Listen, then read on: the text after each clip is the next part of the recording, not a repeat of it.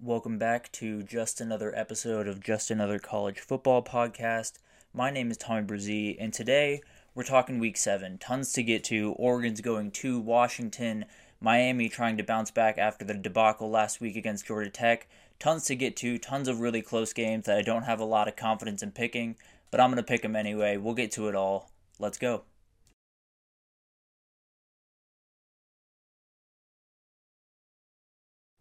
Alrighty, welcome into Just Another College Football Podcast. My name is Tom Brzee, and today we're talking Week seven, and there's no better place to start in Week seven than Seattle, Washington. The Ducks taking on the Huskies, Oregon, Washington. This one is going to define the Pac twelve in a lot of ways. In my personal opinion, these are the top two teams in that conference, and this might be the game that defines who gets to the conference championship and who eventually wins the conference in a lot of ways.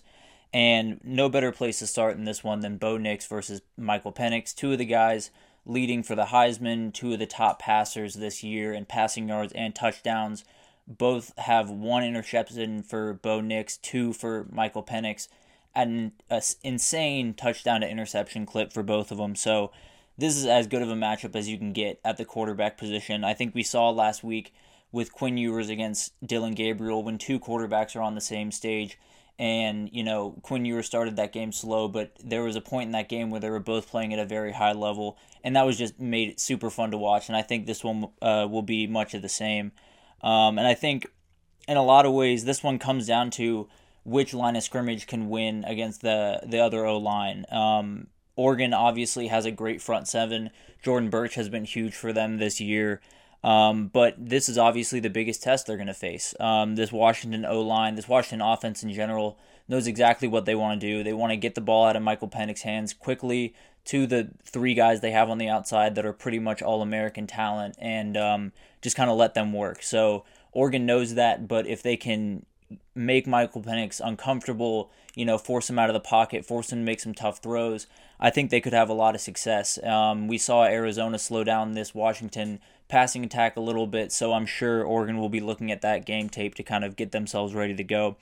Um, Washington, obviously, having the home field advantage in this one is huge, especially with that offense. It's easy to get a crowd involved with a big play to Jalen Polk or to Jalen McMillan or to Roma Dunsey. There's tons of guys to go to, and they do it better than most teams in the country. So I think that's going to be kind of the key. You got to get the crowd involved early, put this Oregon offense, maybe get them a couple of false start penalties, just get them off uh, kilter really early on, and I think they could have a ton of success if they can do that. Um, obviously, if you can get the crowd involved, it's always a plus. So I think Washington, if they can get out to a seven oh, maybe ten oh lead, it could really benefit them um, throughout that game, not just, you know, starting with that lead, but being able to throw the Oregon offense off and at least force them to make a couple of mistakes with the crowd involved uh, the way they will be.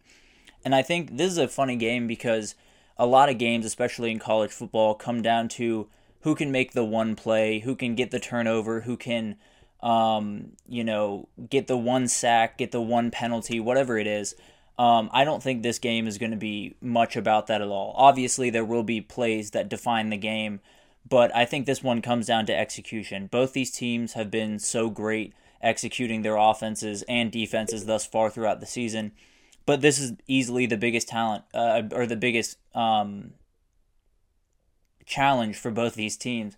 Um, so I think this is one where you'll learn a lot about both these teams. You'll learn a ton about if Washington's defense can play at a championship level. You'll learn a ton about whether Oregon's uh, running attack is as solid as they um, have seen have seemed to be throughout the start of the season. So this is a game that is really going to come down to just who can execute from start to finish more consistently and better. And I tend to lean Oregon is going to be able to do that. I think they have a more solid run game. They average seven point one yards per carry, Washington four point seven. So I think that could be kind of the definer. I think their O-line will control the pace of this game, keep the Oregon defense on the sideline for long enough to give them time to regroup and, you know, not be totally worn out by this Washington fast-paced offense. So I'm going to take Oregon to get a huge win, take control of the Pac twelve, and possibly be alone at the top depending on how this next game goes. Alrighty, we're staying in the Pac twelve, but we are not staying out west. We're going to South Bend, Indiana, U S C at Notre Dame.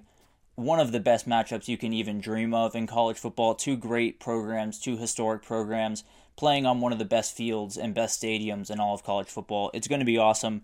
It's going to be something that you are going to want to watch, I promise. seven thirty p.m. kickoff. Notre Dame favored by two and a half, even though they're coming off a loss, four and two against six and zero. But Notre Dame, I think, this is a team that's very capable of doing, of playing with pretty much anyone in the country. Obviously, that Louisville game kind of got away from them, but they're in a stretch of the season that not a lot of teams in the country ever have to play. Playing Ohio State, Duke, Louisville, and then U S C in such quick succession makes it really tough to go through that unscathed. Obviously, you drop two out of the three, it makes it a little bit harder to swallow. But I think this team will come ready on Saturday. I think Marcus Freeman has a really good grasp on this team and knows what it takes to motivate them and get them ready to go. So I have no reason to believe that Notre Dame will come into this game lagging at all or um, letting the loss to Louisville carry over into this one. I think they'll come energized and they'll come ready to play. And I think the funny thing about this one is this two totally different teams, two totally different philosophies, and totally different skill sets. And I think it really starts with the Q Bs. These are two very talented, very capable Q Bs in Sam Hartman and Caleb Williams, but they go about in totally different ways, obviously. You know, Caleb Williams has that remarkable athletic ability, can stretch out plays, can pretty much make every throw on the field, and Sam Hartman just kind of goes about his business, runs the offense exactly the way that you envision it if you're an offensive coordinator, and just kind of handles business, uh, you know, maybe doesn't have the stats that Caleb Williams has, but is still plenty capable of uh, playing with pretty much anyone in the country and making huge plays in those games. So it'll be interesting to see who can execute the offense to a higher degree um, this Saturday, because the one thing we know about the U S C defense is they make plenty of offenses look good. Uh, they are an equal opportunity defense. They make every single player on the field look like they're the best player on the field. They... Um, And I don't think that's necessarily going to change uh, this Saturday. I think Notre Dame, obviously, the big um, problem with them going through this part of the season has been they haven't been able to get their wide receivers involved. Mitchell Evans has been a huge part of the pass game, and he's been a great tight end, and he is a great tight end. But um, they are going to need some help from those wide receivers if they're going to want to really compete in this game, especially because you're going to have to score points to stick around. And you can't score points if you don't get your wide receivers involved, and if you don't get that run game back to where it was before the Ohio State game. And I think they probably will. I think this U S C team has shown that you really don't have to be perfect if you want to stay in games with them. Um, Colorado was far from perfect and found their way back into that one. Um, and Notre Dame is going to be really solid on defense. I think they might not, you know, totally shut down this U S C offense. It's nearly impossible to do that. But I think they will make enough plays, maybe turn over Caleb Williams once or twice, and that's kind of all they need to uh, win this one. I think they'll score plenty, and I think Jaden Greathouse kind of has that huge coming-out party that Notre Dame fans have been waiting for a little bit since the Navy game. Why don't we just stay in the Pac twelve for another incredible matchup out there, U C L A at Oregon State, and the Pac twelve is just delivering this week. I think it's going to be a remarkable week out west, and I think it's going to show a lot of people how the pecking order really uh, shapes up in that conference. So, and I think this one will go a long way to showing that as well. U C L A at Oregon State, two teams that are going to run the ball. They're going to slow you down. They're going to try to play defense and just hit you at different times.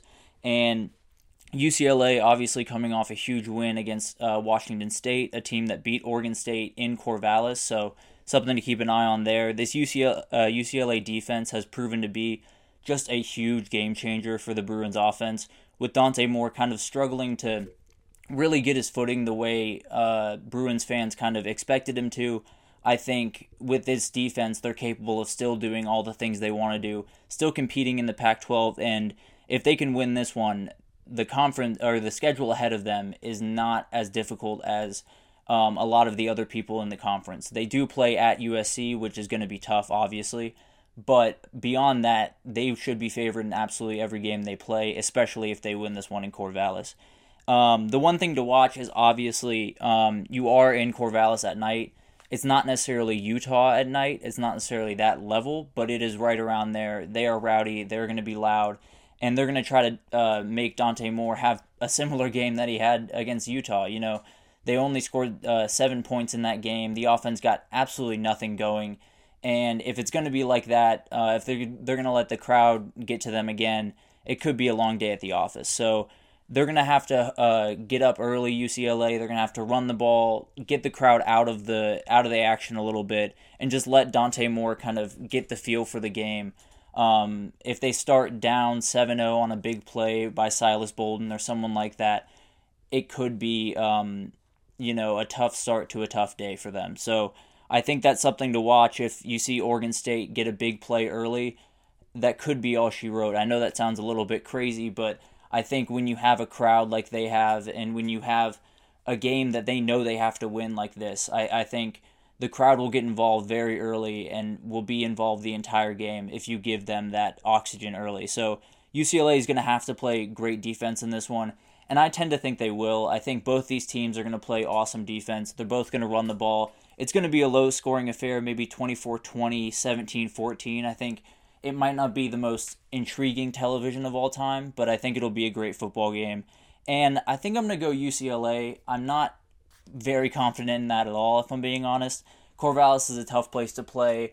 I think I just I think Dante Moore is going to kind of get into the groove a little bit this week, make a couple of big plays, and kind of show people who what he's capable of being. And then the sky's the limit for this U C L A team. They have games coming up that they should win pretty comfortably. And then you got to go to U S C and just put it all on the line on that Saturday. So ton to look forward to for the Bruins. We'll see uh, how this one shakes out, but we're going to learn a lot about the Pac twelve this week. From two teams that are fighting for their lives in their conference to two other teams that are fighting for a spot in their conference championship, Miami at U N C this weekend. Miami obviously coming off that crazy coaching decision against Georgia Tech that lost them the game.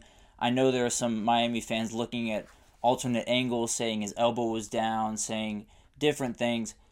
You shouldn't have run the ball. It's really that simple. You should have kneed the ball. You should have won the game and gone home. You didn't, and that's pretty much the end of the story. Um, but looking forward to this game, it shouldn't affect them at all. The one play in a game against Georgia Tech should have no bearing over what they do against U N C.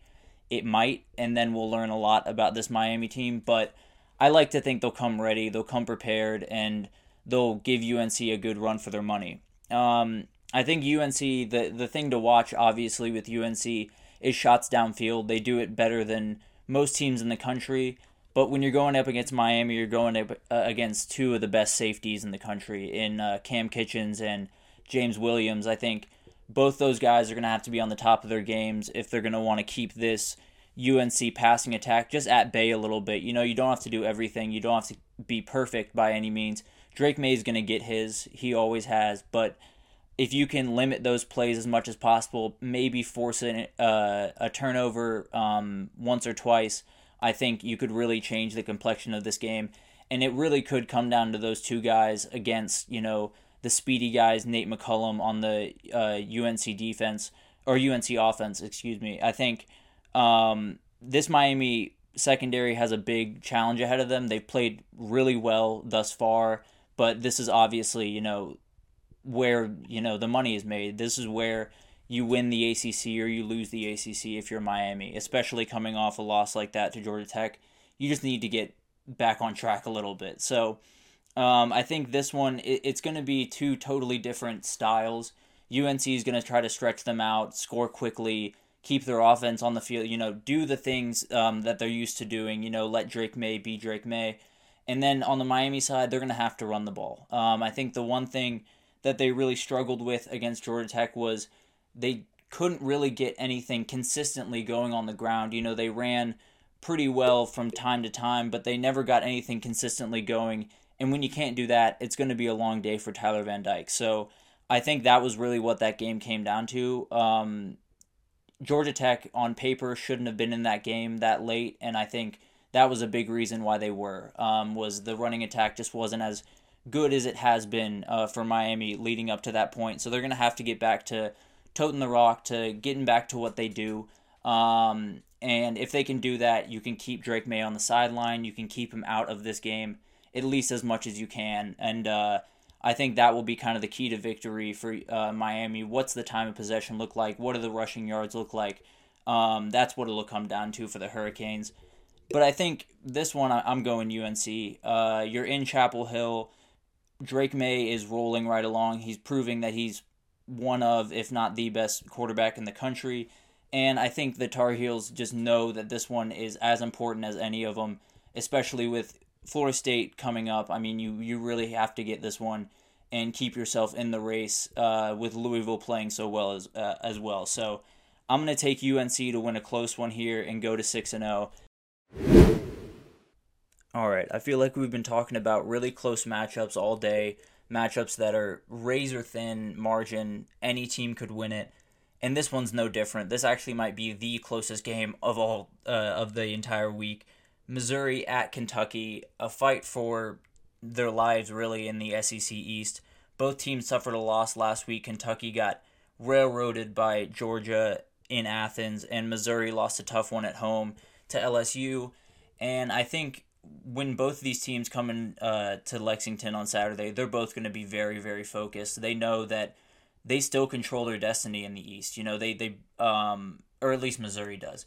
They still play um, Georgia coming up. They still have the ability to win out and go to the S E C title. Obviously, um, a, a tough showing last week, and Georgia's starting to hit their stride. So might be an outside chance, but you want to keep those uh, dreams alive as long as possible, and this game will go a long way to uh, doing that for Missouri or for Kentucky. I think um, with this game, it, it's interesting because coming into this season, I think a lot of people would have ranked Devin Leary well above uh, Brady Cook in terms of S E C quarterbacks, but it's been totally um, flipped from that to start the season. Brady Cook has been incredible, taking care of the ball, had two picks last week, obviously, that made it uh have hurt his stats a little bit, but he's been absolutely incredible. He's been taking care of the ball at a great uh clip, and I think um that's what this one will come down to. You know, this Kentucky team has been very opportunistic in forcing turnovers and making the plays that they need to make. Um so if Missouri can keep it out of their hands, can, you know, um extend drives and kind of just control the pacing of this game and not make big mistakes, I think they will be in the driver's seat. I think this one, It, it'll be razor thin, so anyone that can get extra plays on offense, anyone that can get a slight edge in the um, time of possession will obviously have a massive up uh, upper hand there. Um, and I think the big one in this one, with games that are so evenly split, whoever gets home field advantage is huge, and Kentucky getting it in this uh, instance is huge for them. They play incredibly well at home, and I think that's something that will probably carry over into this week. Obviously, they're going to have to be able to uh, run the ball. That's something that they were missing a lot against uh, Georgia, and that was really why they got absolutely no chance to get going. Otherwise, you know, the Georgia offense going crazy. But I think that's something that they're going to have to focus on this week. That's something they're going to have to drill into their guys' heads, that if they're not going to be able to run the ball, they stand very little shot in this game. You know, the Missouri offense is going to attack you. They're going to go downfield. And with a guy like Luther Burden on the other side of the line of scrimmage, it makes it really tough to win games if you're giving him chance after chance to make a play. So this Kentucky running uh, game is going to have to get back going. They're going to have to get Ray Davis involved. And I think that one, uh, that will really what uh, be what defines this game. Can Kentucky get back to what they do well, running the ball, Um, getting Ray Davis involved? And, you know, he's coming off uh, last year had a tough game against Missouri, um, but he was in a Vandy uniform when that happened. So obviously a, a much better offensive line this time around, and just a, a much better player in Ray Davis. I think he's taken a lot of strides. Um, he was fantastic at Vandy last year, but I think he's taken that next step, and I think he could really be the game changer in this game uh, if Kentucky can get him involved early and often. Um, this game, I I have just no idea who is going to win. I think it's going to be right down the middle. It's going to be one of those bounce-a-ball uh, games, you know, who can make the one play, who can get the one turnover, whatever. But the way this game strikes me in a lot of ways is the same way the Missouri-Kansas State game uh, struck me when I first looked at that one.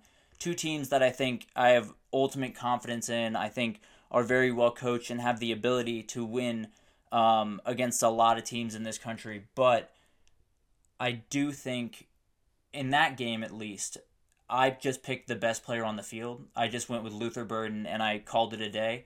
I felt like I was confident in losing with someone like that, at least betting in someone like that. So I'm going to do that again. I'm going to roll with Luther Burden and the Missouri Tigers to get a huge one and at least stay in the hunt in the S E C East with Georgia looming.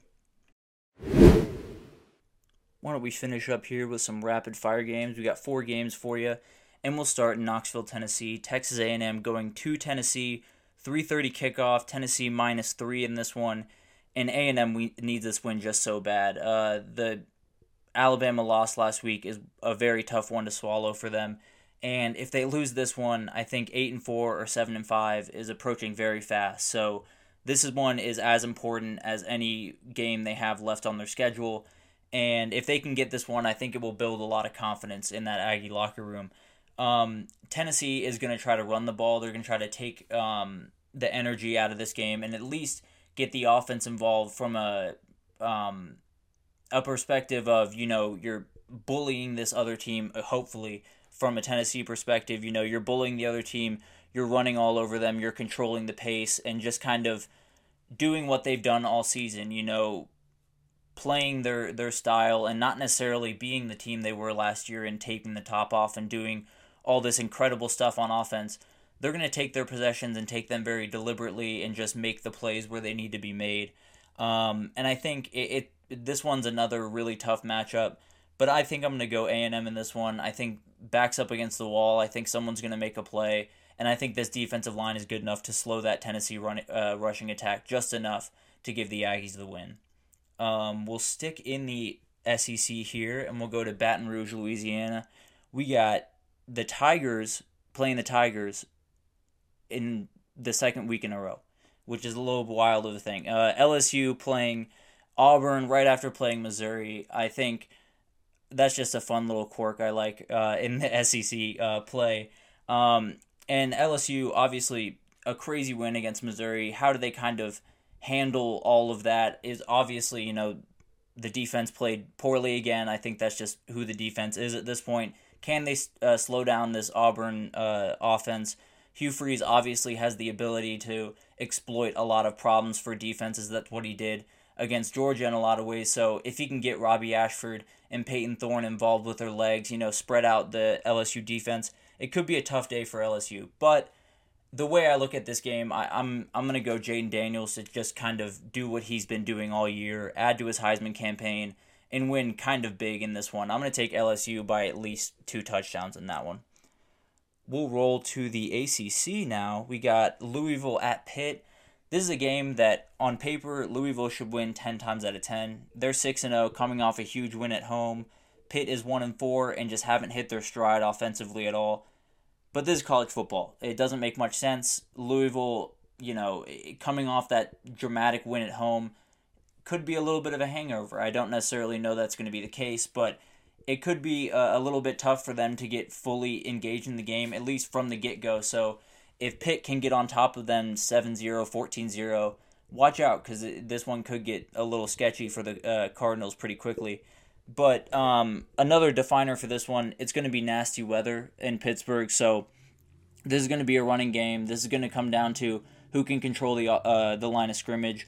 Jahar Jordan had a huge game uh, for the Cardinals last week. So watch for him to maybe be an X factor for them again. Um, but I'm going to take Louisville to hold on to their undefeated record, to win a close one at Pitt and kind of just stave off uh, any problems at least for another week. Um, and we'll stay in the A C C for this one, actually. N C State at Duke, eight p.m. kickoff. Duke favored by three. And obviously, Riley Leonard still dealing with that injury he suffered against Notre Dame. That's a huge thing to watch going into tomorrow. But I think Duke got a very much needed bye uh, last week, coming off a, a tough loss, obviously, to Notre Dame. Riley Leonard getting injured, it gave him a little bit more time to kind of get right, find his footing a little bit. So I think that could be a huge uh, thing for Duke if he can go. Um, but honestly, even if he can't, I'm going to take Duke in this one. I think they get a much-needed win, and kind of get their footing back in the A C C race. Um, they're still, you know, undefeated in A C C play, so still plenty ahead for the Blue Devils. But I think even without Riley Leonard, I think they get the job done. Alrighty, that'll do it for this installment of Just Another College Football Podcast. My name is Tommy Brzee. Thanks for listening, and I will see you next time.